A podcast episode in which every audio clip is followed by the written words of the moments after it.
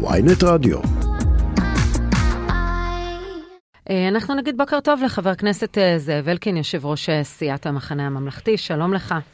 בוקר טוב ושנה טובה, גמר חתימה טובה. גמר חתימה טובה. מה דעתך על הדברים שאומר נתניהו על המחאה?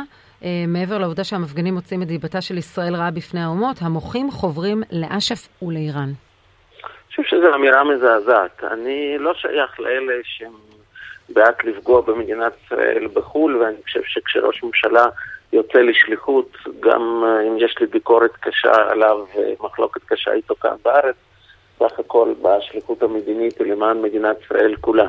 אבל בין uh, מחלוקת האם נכון או לא נכון להפגין בחו"ל לבין אמירה על פטריוטים ישראלים שהם חוברים לאש"ף ולאיראן, אני חושב שזו אמירה מזעזעת. זה בדיוק מסוג האמירות שמפלגים את החברה הישראלית, שפוגעים בנו, ואחר כך נתניהו יגלגל עיניים ויגיד איך הגענו לכזה מצב של קרע בעם. אני חושב שמראש ממשלת ישראל זו אמירה בלתי אפשרית, ומוטב שהוא יתנצל כמה שיותר מהר על האמירה המזעזעת הזאת. ההפגנות בעיניך לגיטימיות בחו"ל? אמרתי, אני לא חסיד של uh, פעולות מהסוג כזה, בטח כשראש ממשלה בשליחות uh, מדינית, אבל uh, כל אחד וטעמו עמו. Uh, אבל אנשים שמפגינים הם ללא ספק אנשים שרוצים את טובתה של מדינת ישראל, הם פטריוטים ישראלים, וגם אם הם בוחרים בעיניי בדרך שהיא פחות נכונה, uh, להיכנס בהם ככה ולהשוות אותם לגדולי אויבינו, אני חושב ש... זה פשוט לא מתקבל על הדעת, אבל לצערי זה בכלל סגנון בממשלה הזאת. אני רוצה להזכיר לך אמירות של כמה משרי ממשלה על הטייסים ועל הפיקוד אה, הבכיר של צה"ל ועל אה, נשיאת בית משפט העליון ועוד ועוד ועוד, לא חסר. אגב, אה, אתה זוכר הפגנות, לדוגמה, נגד ממשלת בנט ולפיד בארצות הברית, או בכלל בחוץ לארץ, מעבר לגבולות ישראל? לא, לא, לא, לא זוכר שבכלל הצליחו לארגן הפגנות גדולות, כן, הרי חלק ממה שאפיין את התקופה הזאת, שלמרות כל הניסיונות של נתניהו ואנשיו לארגן הפגנות גדולות כנגד הממשלה בהיקפים כמו שיש היום, הם כשלו בזה. מה שהם הצליחו לעשות זה הצקות ליד הבתים, מסוג הדבר שהיה אצלי, עם אה, צעקות על ילדים, זה קל להיות גיבור על ילדים קטנים, אה, על ילדה בת חמש, ולבוא ולצעוק עליה מגפון, אבל אה, הפגנות גדולות שבטח יתמידו בצורה כזאת לא היו בתקופה של ממשלת בנט-לפיד, כי פשוט הציבור לא זרם עם הניסיונות של נתניהו לארגן הפגנות כאלה. אה, היית סגן שר החוץ יש, ומעורב בהרבה אה, מגעים דיפלומטיים. יש משמעות לעובדה של הפגישה עם ביידן. אה, הפגישה עם ביידן מכונה כ-sit down ולא meeting, וכמובן לא מתקיימת בבית הלבן. איזה מסר הממשל האמריקני רוצה להעביר בעיניך? בוודאי שיש משמעות. יש משמעות ששני דברים. אחד, זה אינדיקציה לכולנו מה מערכת היחסים היום. בין הממשל האמריקאי לבין הממשלה הנוכחית במדינת ישראל, וזה מטריד מאוד, כי האמריקאים הם בני ברית אסטרטגיים שלנו, ואנחנו צריכים אותם במיליון דברים, וזה שמערכת היחסים היא כזאת שעברו כל כך הרבה זמן, ורק עכשיו הם נפגשים, וגם זה בפרופיל מאוד נמוך ובלי הזמנה לבית הלבן, זה מלמד על מצב היחסים. אבל יש לזה גם השלכה מעבר לעידוד על מצב היחסים, כי כל העולם רואה את זה. בסוף חלק ממעמד שלנו בעולם הוא קשור בקשרים שלנו עם ארצות הברית, וכשמול כל העולם uh, רואים שזאת מערכת היחסים בין נשיא ארצות הברית לבין ראש ממשלת ישראל, אז uh, כמובן זה פוגע בקשרים שלנו עם הרבה מאוד מדינות ובכוח שלנו בעולם. ואגב, כולם מבינים שזה לא טכני, הרי ביידן עושה את זה מאוד מאוד מאוד מופגן, כן, הוא אחר כך טס לבית הלבן, ופוגש שם את זלנסקי. אז כשהוא רוצה להזמין מישהו מהמנהיגים שנמצאים בעצרת האו"ם לבית הלבן, הוא יודע לעשות את זה. תגיד, זלנסקי כן. מקבל פגישה בבית הלבן ונתניהו לא. חבר הכנסת אלקין, יש בעיה לדעתך שנתניהו נפגש עם אילון מאסק אה, דווקא על רקע, אתה יודע, על העלייה הגואה בשיח האנטישמי ברשת אה, טוויטר, מאז, בוודאי מאז שהוא אה, הפך להיות הבעלים. אחת בכתבה שהתפרסמה בסוף השבוע, אתה יודע, אמרו שלאילון מאסק אין שום בעיה לקדם, אתה יודע, את כל השיח האנטישמי הזה. יכול להיות שזה אפילו עושה לו טוב. אני חושב שבכלל זה גימיק כזה, שהרי נתניהו עושה את זה כאיזשהו גימיק תקשורתי, ובאמת בהתחשב בטענות מול אילון מאסק אה, על מה שקורה בטוויטר, גם מולו אישית על איזושהי סלחנות לאנטישמיות, אני חושב שהוא היה צריך לחשוב האם זה דווקא הגימיק הנכון. נתניהו אלוף של ספינים מהסוג הזה, אבל לא בטוח אתה יודע, זה ספין שמאריך את הטיסה בעוד חמש שעות. אני אומר, לא בטוח שהפעם הוא בחר את הספין הנכון. בהתחשב בכל האווירה שיש בין מאסק לבין קהילה יהודית בארצות הברית. ולמרות שהוא כבר הופך לאיזשהו הרגל, כן, שנתניהו לא בדיוק uh, שם לב לקהילה היהודית-אמריקאית, זה לא פעם ראשונה שמוצאים את רוב הקהילה במקום אחד ואותו במקום אחר. אתה גם יושב ראש השדולה לשימור אתרי מורשת ונכסי המורשת הלאומיים. אי אפשר להתעלם מההחלטה אה, להכיר באתר המורשת העולמי תל אל סולטן, או בשמנו, בשם כפי שאנחנו קוראים לו תל יריחו, כאתר מורשת עולמי פלסטיני. אה, זהו כישלון מדיניות חוץ של ישראל, או שתמיד רותמים את אונסקו לטובת הפלסטינים? לצערי, אונסקו משמשת במה קבועה לניגוח של ישראל, דווקא בנושאים שצריכים להיות מעל הפוליטיקה. הרי לקרוא לתל יריחו שהוא מקום שהוא למעשה אחד מה... המקומות הסמליים מאוד, גם ליהדות וגם לנצרות, זה הרי גם סטירת לחי לכל העולם הנוצרי, לקרוא לו דווקא אתר אה, מורשת פלסטיני, תוך מחיקה של כל הרובד המקראי, אני חושב שזו החלטה מקוממת. לצערי, לא פעם ראשונה הייתה בזמנו החלטה דומה בחברון. אגב, בכלל, אני ראיתי... כלומר, לא מדובר באיזה כישלון של משרד החוץ הישראלי להתמודד עם זה. ברור שנכשלנו פה בניסיון לעצור את זה, ומדינת ישראל ניסתה לעצור את זה, אבל זה לא קורה בפעם הראשונה, כן? אני לא יכול להגיד שרק בגלל הממשלה הזאת זה קורה, צריכים להיות פה הוגנים. הבעיה פה זה הבמה עצמה. אגב, כששומעים את אבו מאזן שהוא יוצא באזהרות חגיגיות ואומר עכשיו אנחנו נשמור על האתר הזה עבור כל האנושות בגלל החשיבות שלו, אני פשוט שפשפתי עיניים, ואני אסביר לכם למה. לא רחוק מתל יריחו. נמצא עוד אתר היסטורי בין החשובים ביותר שיש בארץ ישראל, ב... ו... וזה ארמונות חשמונאים, וארמון וורטוס, ארמונות קיץ ביריחו, רובם נמצאים בשטח C שלנו, היו בסכנת הריסה והצלנו אותם, אני כשר מורשת אה, הובלתי שם השקעה גדולה של תקציבים והצלחנו להציל את האתר החשמונאי הכי חשוב בארץ ישראל, או בין הכי חשובים אלה ששרדו, ובצד השני, מול ארמונות חשמונאים, יש ארמון הורדוס שהוא נמצא בשטח של הרשות הפלסטינית. אתם יודעים מה נשאר ממנו? כמעט כלום. כי בנו עליו, כן, אבל, אבל, אותו. אבל אתה יודע... אז, אז, אז ככה רשות פלסטינית שומרת על אתרי מורשת בינלאומיים בין החשובים ביותר, ולכן ההחלטה הזאת היא צינית וכמובן ראויה לכל גינוי. אבל חבר הכנסת אלקין, אתה יודע, יכול להיות שאם בזה זה מסתכם, שהם נותנים לפלסטינים, מכירים באיזה אתר, מורשת, אתה יודע, לא אכפת לי עם כל ההחלטות האנטי-ישראליות והמקוממות שיש לאו"ם, או של אונסקו, או של הוועדה לזכויות האדם באו"ם נגד ישראל, אז אם זה החלטה שמכירה באיזה אתר פלסטיני כאתר מורשת שאין מזה, למה אנחנו צריכים כל כך להתרגש מזה אני בעצם? אני אגיד לך, כי זה ניסיון למחוק את עצם השורשים שלנו כאן בארץ ישראל. הרי זה חלק מהשלילה של עצם זכות קיומה של מדינת ישראל כמדינה יהודית כאן בארץ ישראל. זה היה גם בחברון, יש החלטות כאלה גם בהקשר של ירושלים, וההחלטה על תל יריחו מצטרפת להחלטות האלה. למעשה, מה הם אומרים לך? אין לך מורשת פה.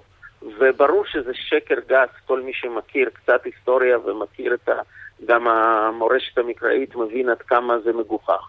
אבל העולם מוכן לזרום על זה בגלל הגישה האנטי-ישראלית שיש בארגון הזה. אני רוצה להזכיר לך שבזמנו, בגלל החלטות מהסוג כזה, גם אנחנו וגם האמריקאים השווינו את הפעילות שלנו ביונסקו. אוקיי, okay, אני רוצה... וביקרנו מאוד את הארגון הזה, ובצדק. כן, אני רוצה ככה לשאול, לחזור ככה לעניינים שהעסיקו אותנו לפני החג, אה, פשרה, הידברות, אה, משא ומתן, אה, כן בחסות הנשיא, לא בחסות הנשיא.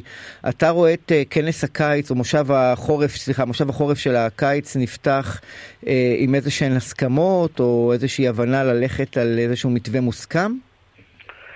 אני חושב שזה מה שמדינת ישראל צריכה, אבל uh, לצערי אני ממש לא בטוח בזה, כי בינתיים אני רואה שנתניהו מפזר ספינים. כדי אולי לרכך לעצמו את הנסיעה לארה"ב, או לנסות לרכך את ההחלטות הצפויות של בג"ץ, אבל לא רואה כרגע שום דבר רציני מבחינתו. אני רק יכול להגיד לא, ברגע שסירבתם להושטת היד שלו, כשהוא קרא לכם, אז היה, הייתה ציפייה אולי שהוא יעשה מהלך חד צדדי שהוא לא עושה אותו כרגע. זה היה מצחיק, הרי, או עצוב, לא יודע כבר באיזה ביטוי להשתמש, הרי מה קרה שם?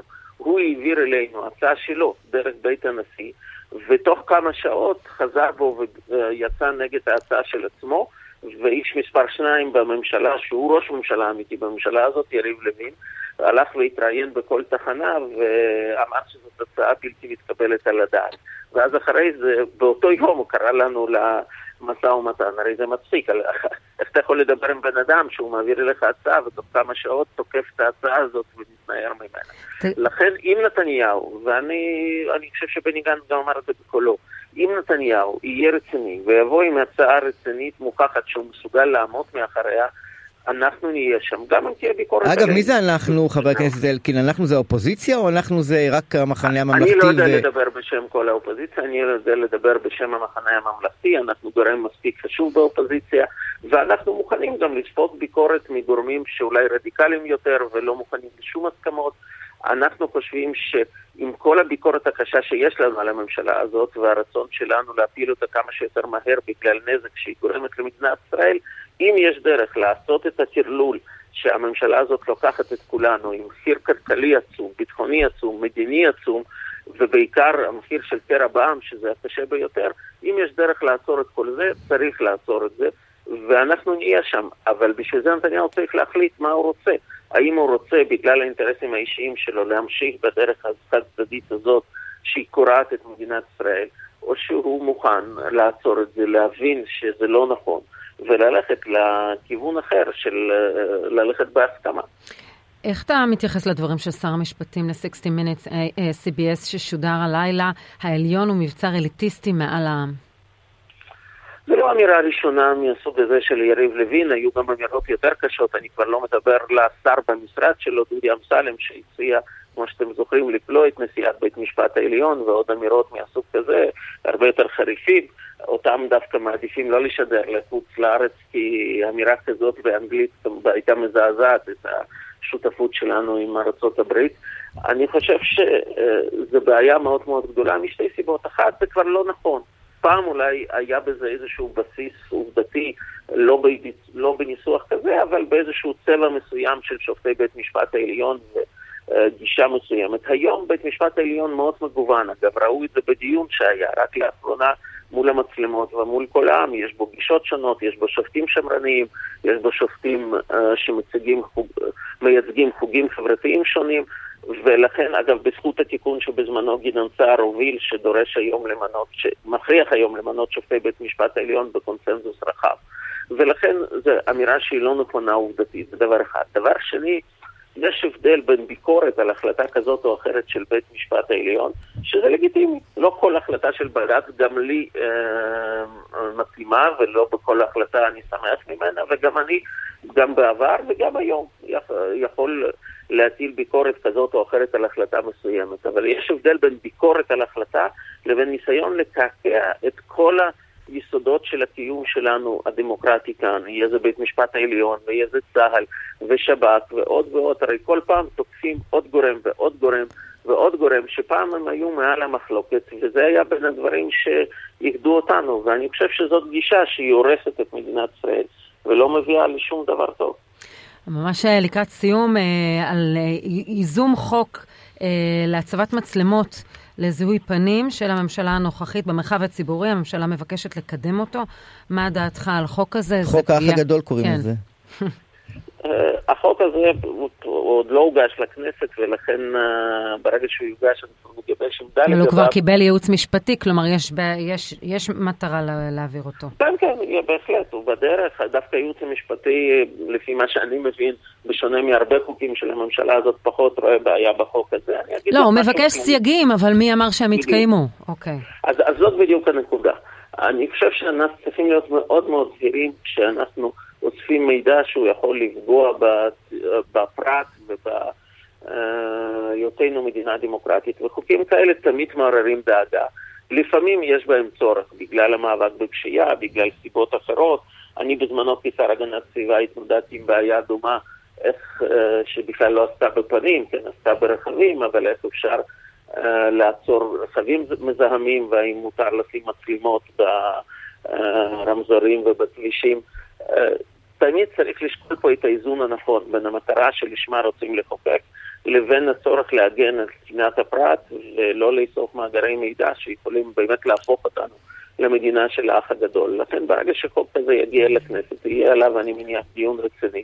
ואני מאוד מאוד מקווה שממשלה לא תעשה מה שהיא עושה עם הרבה חוקים אנטי-דמוקרטיים שהיא מובילה, שהיא תהיה אטומה לגמרי כן. לביקורת וניסיונות ליצור איזונים נכון בחקיקה, ולא תרוץ איתו באיזשהו טייס אוטומטי, אלא באמת תאפשר דיון אמיתי בכנסת. ו... ניסוח נכון של החוק מהסוג הזה, כדי שהוא לא יפגע בזכויות הפרט. אוקיי. כמו שעלול חב... להיות בחקיקה. חבר הכנסת אה, אלקין, ממש אה, לסיום, אה, איזה, איזה פוטנציאל למשבר קואליציוני פוליטי אתה רואה יותר? חוק הגיוס שיפתח את כנס החורף, מושב החורף, או, או המשך הרפורמה? קודם כל אני אגלה לך סוד, למרות כל האזהרות של פוליטיקאים חרדים, כנראה שחוק הגיוס לא יפתח את מושב הכנסת הנוכחי בחורף, כי הוא פשוט לא מוכן. הרי אתה רואה שהם מתווכחים על המתווה עדיין, לוקח זמן אחר כך לנסח את זה ולאשר בממשלה, לפרסם להערות הציבור, לכן אני לא רואה ב-15 באוקטובר או 16 באוקטובר נוחת על שולחננו חוק הגיוס, כרגיל ההצהרות ליכוד והמציאות ליכוד בממשלה הזאת, הרבה מאוד דיבורים, פחות מעשים. איזה משבר יפגוש אותנו, כנראה שכל המשברים גם יחד. ואני אסביר לך למה, אתה רואה את זה בהתנהלות אפילו בפגרה, כמה סכסוכים היו. בממשלה הזאת כולם מבינים שלאף אחד מהם אין דרך אחרת, ולכן הם יודעים שנתניהו הוא בן ערובה שלהם. וכל מפלגה דורשת את הדברים שלה מנתניהו ומהמפלגות האחרות, וסוחטת, כי היא יודעת שלאחרים, כולם רואים את הסקרים, מבינים שהם הולכים לבחירות אז הם מתרסקים, הם כבר מזמן איבדו רוב בעם. אה, אתה רואה, אין סקר אחד כבר חודשים שלמים שהממשלה הזאת יכולה לקום מחדש אחרי בחירות, אז הם יודעים שאימון העם כבר אין להם, ולכן הם מאפשרים לעצמם לסחוט אחד את השני, אוקיי. כן. כולם מבינים שאין להם דרך אחרת. חבר הכנסת... וכמובן, זה מביא למשברים כל שני וחמישי, אבל לא משברים שמפרקים את הממשלה, אלא רק מסמנים סחיטה בלתי נגמרת. חבר הכנסת זאב אלקין, יושב ראש סיעת המחנה הממלכתי, יושב ראש השדולה לשימור אתרי מורשת ונכסי המורשת הלאומיים, תודה רבה לך על השיחה הבוקר.